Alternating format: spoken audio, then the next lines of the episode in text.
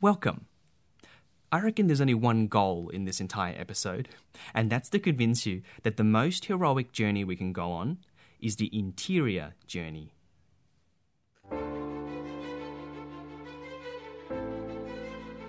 You're listening to The Myth Pilgrim, and I am Brother Lawrence of the Missionaries of God's Love. At its heart, the spiritual journey is a delightful and perilous adventure, just like the myths and fairy tales we love. This podcast is also a journey, learning from both wizards and saints, enchanted princesses and inner demons. Together, we'll discover how the great symbols of myth and fairy tale can guide us on our spiritual journey to God.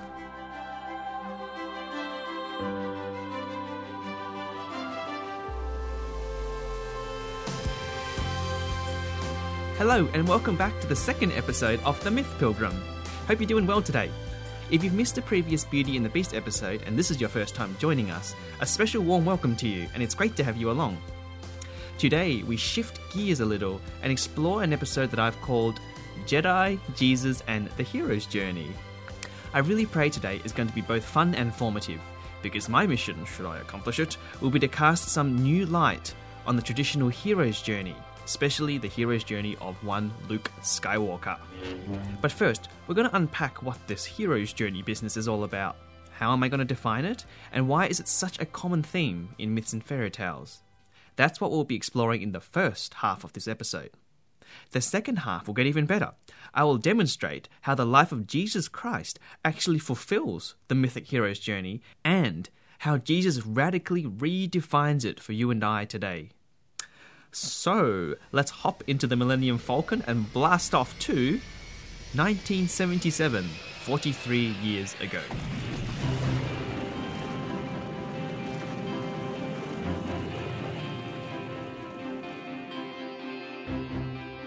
When the first Star Wars film hit the screens in 1977, America was actually going through a decade of great cynicism. There was a looming threat of nuclear annihilation, for one, then the polarizing Vietnam War, presidential scandals, the unstable global economy, and so on and so forth. Now, the movies of this era also reflected this kind of cynicism. Gone were the traditional romances and national heroes and sweeping dramas. Now the movie screens were filled with the apocalyptic, the crude, and the celebration of lawless rebels and anti heroes. It was actually into this very cultural milieu that the first Star Wars film was released, aptly called A New Hope. It was an instant hit, and not only did it capture the imagination of the world, it redefined how the film industry understood it could tell stories for decades to come. Now, naturally, many critics praised director George Lucas for his genius and vision and originality. But me, I say the genius of Lucas wasn't in his originality, but in his humility. Through his personal life journey, Lucas had humbly recognized the wisdom of mythology to teach and to guide. He pointed out that his Star Wars had in fact drawn upon the classical hero's journey of ancient mythology, including King Arthur, the Odyssey, and the Epic of Gilgamesh. Star Wars was simply a modern representation of ancient wisdom, forgotten wisdom, and this is what made his film feel like a blast of fresh air. The film was particularly inspired by Joseph Campbell's book, The Hero with a Thousand Faces, published in 1949. This book was at the time one of the most comprehensive studies of the great myths of the world. Campbell, an American professor of literature, not only collected the myths of the world, he compared them and tried to distill common themes and threads running right across them. Probably his key discovery was what he called the monomyth, or more popularly known today as the hero's journey. This was an extremely consistent type of mythical story that seemed to have found its way across many civilizations' works. And while the specific characters and places and monsters of the hero's journey were different in each telling, the structure of the story was essentially the same. In a paragraph, here is how Campbell himself would summarize the hero's journey. A hero ventures forth from the world of common day into the region of supernatural wonder. Fabulous forces are there encountered, and a decisive victory is won. The hero comes back from his mysterious adventure with the power to bestow treasures on his fellow men. Joseph Campbell. Now, even though you might not have ever heard that quote before, you're probably thinking something like, hey, that sounds quite familiar. And rightfully so, for the hero's journey is the central structure of many modern myths, such as The Hunger Games, The Lion King, Harry Potter, and pretty much every Marvel and DC superhero movie ever. as we now look at the storyline of Star Wars A New Hope, see if you can notice the same pattern of the hero's journey as we just outlined in Joseph Campbell's quote. So, once upon a time in a galaxy far, far away, Luke Skywalker is a farm boy tucked away on the obscure desert planet of Tatooine, a planet which he grudgingly describes as the rock that is farthest from the bright center of the universe. He sounded exactly like that, I swear. He is a mundane moisture farmer, but yearns for adventure and a life out there among the stars, but is trapped by his responsibilities at home and the expectation of his only family, his uncle and aunt. Suddenly, through a series of events out of his control, he intercepts a mysterious message for help from Princess Leia and happens across a strange old hermit, Obi Wan Kenobi, out in the wilderness, who tells him a story about his father's past and gives him his father's sword, a lightsaber. In that time, Luke's aunt and uncle are tragically killed, or murdered, should I say, and Luke has little choice but to follow Obi Wan Kenobi into a great quest to rescue Princess Leia, a quest that would lead him out of the familiarity of home and into the heart of the great galactic war. Importantly, Obi Wan introduces Luke to the concept of the Force for the first time and teaches him how to surrender to it, to allow it to guide him on his quest. Luke, along with some acquaintances, make their way towards the Death Star, a giant space station that has enough firepower and might to destroy an entire planet. There, in the belly of this space age dragon, he battles through many challenges and eventually rescues Princess Leia. He then joins her rebel alliance on a daring mission to destroy the Death Star once and for all, and to end its reign of terror in the galaxy. Nimbly flying a spaceship and surrendering to the power of the Force, Luke exploits the Death Star's one weakness and delivers the death blow that destroys it. He returns home a great hero, one who has faced and defeated the mightiest of foes and restored peace to the galaxy. It's a pretty satisfying story, isn't it? Like, despite its simple formula, the film feels somehow fulfilling and resolved. Any storyline based around the hero's journey tends to feel this way, and the collective wisdom of the great civilizations attests to this. But at this point, you're probably wondering what does someone like a Luke Skywalker today have to do with Jesus? Well, since the time of Campbell, many academics have rightly noted that the life of Jesus Christ seems to follow the pattern of the mythic hero's journey. As a believing Christian, I agree with this, but only partially. Because I believe that Jesus' life not only follows the mythic hero's journey, his life is the blueprint of the hero's journey. Every hero's journey. Like C.S. Lewis once said, Jesus Christ is a myth that became real, and all other myths before Christ were pointing towards him, and all myths after him were building upon him.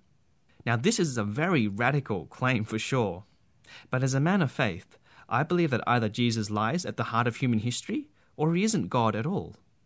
Now, we'll be exploring this notion of C.S. Lewis's true myth of Jesus in a much more detail in later episodes, but for now, humour me a little and let's look at Jesus' life through the pattern of the hero's journey. Because we had just heard the journey of Luke Skywalker, I will use that as a bit of a guide as to how to look at the life of Jesus. So here we go. Like Luke Skywalker, Jesus grew up in relative obscurity in a town on the outskirts of his empire, the Roman Empire. He too knew from a young age that he was meant for a life greater than mundane carpentry, but was misunderstood by his parents and later by his own townspeople. It was in the wilderness of Judea that his mission was initiated, and picking up his father's sword, the Holy Scriptures, the Word of God, he immediately wields it against the enemy, the devil, in the desert. Unlike Luke, it wasn't the Force that was imbued upon Jesus in this moment, but rather the Holy Spirit that descended upon him and continued to drive and guide his mission. Jesus also picks up a band of unlikely companions and, like Luke, leads them on a desperate rescue mission of an enslaved princess. It isn't Princess Leia that needs rescuing, though, but Princess Zion, the people of God who've been kidnapped and imprisoned. Indeed, it wasn't the Death Star Jesus had to destroy, but death itself. Finding the weak spot in death, he slew it by dying on the cross. And at his resurrection, he was able to bring the greatest treasure of all, eternal life, for all people of all time. Hmm, that was fun. Did you see some of the parallels? Now, I just retold the Star Wars story not because Christ is actually what Star Wars is really all about, or that George Lucas was actually a secret Christian who had Jesus in mind when he wrote Luke. No, I retold it to illustrate how the mythic hero's journey is actually brought to life, given flesh, and made real in human history through Jesus' own journey on earth. I mean, the biggest difference between Luke and Jesus' journey is that Jesus is actually historical, and the success or failure of his hero's journey has real life consequences not just for the galaxy, but for the entire created cosmos. If you're enjoying this episode of The Myth Pilgrim so far, please subscribe to it so you can stay up to date with all the latest episodes of our journey. Do you also consider sharing this podcast with your friends so that we can grow the fellowship of the Myth Pilgrim and together unveil the profound truths of God hidden in our myths and fairy tales.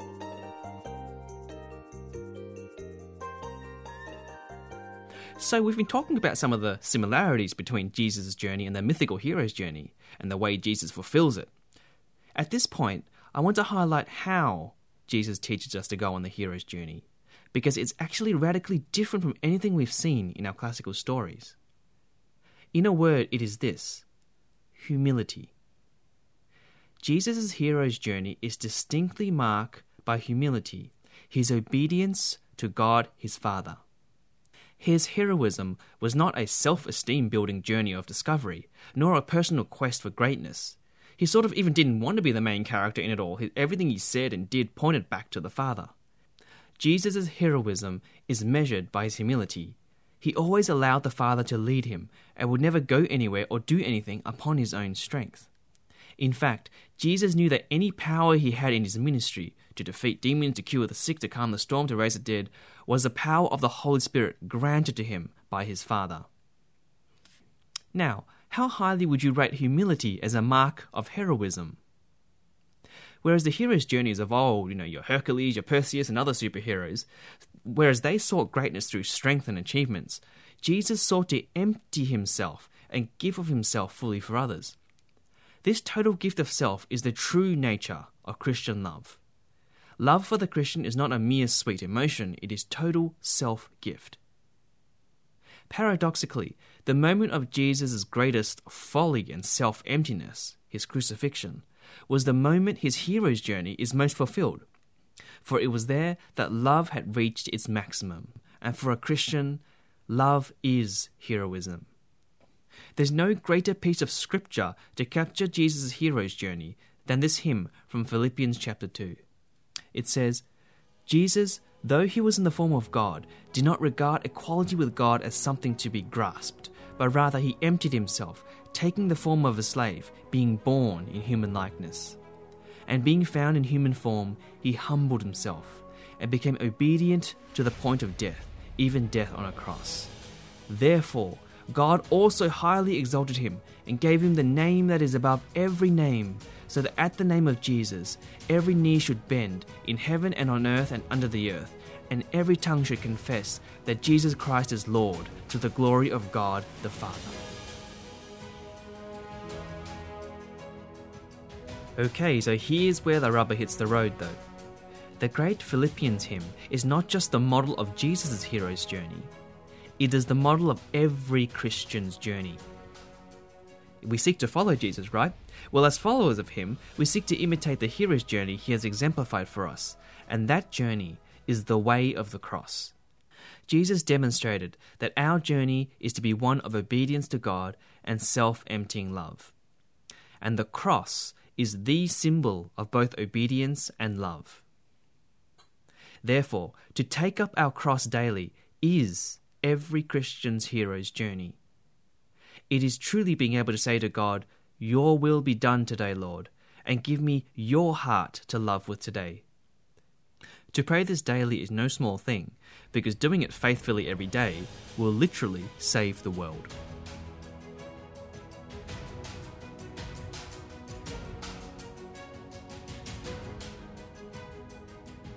Can you begin to see why the hero's journey is primarily an interior journey? Obedience and love are not things out there to quest after or to conquer, but attitudes that begin inside the heart. To travel into ourselves is to firstly notice everything that is in us that is not currently obedient to God and not in the service of love. Inside us, we will find thinking patterns, memories, false ideas, and attitudes that are so terrifying that they will make the dragons and balrogs of our myths look like ants. But we can take courage and have great hope, because that's only half the journey. We will also find inside ourselves the greatest treasures imaginable truth, beauty, and goodness that will make the Holy Grail look like a mere trinket. For the interior journey is also the journey Jesus took himself. And when you have Jesus himself journeying with you, leading you to the greatest treasure of all, God in your center, everything else just fades into insignificance. When that happens, you're truly living the heroic life of a saint. And here we arrive at the end of our episode of Jesus, Jedi, and the Hero's Journey. I hope today tickled both your imagination and your intellect, and at least made you curious enough to watch Star Wars A New Hope again. Like with the previous Beauty and the Beast episode, I have prepared a practical pilgrim exercise for you so you can reflect on today's content in your week. Today it is this. Take some quiet time to read through the great hymn in Philippians chapter 2 verse 16. Afterwards, have a conversation with God. Maybe ask him, how are you calling me to embark on the hero's journey today? What might it look like in my life, in my work, in my family, with my friends, in my community? You might find that all sorts of exciting doors opens up, or you might find that you're actually quite terrified and scared to go on the hero's journey if the spiritual life really meant what it does that itself will already reveal something about how we feel, really feel, about the hero's journey and the Christian spiritual life. So I'm sure this prayer exercise will be fruitful no matter where it goes. So, all the best with it, and until next time, journey forth, take care, and God bless.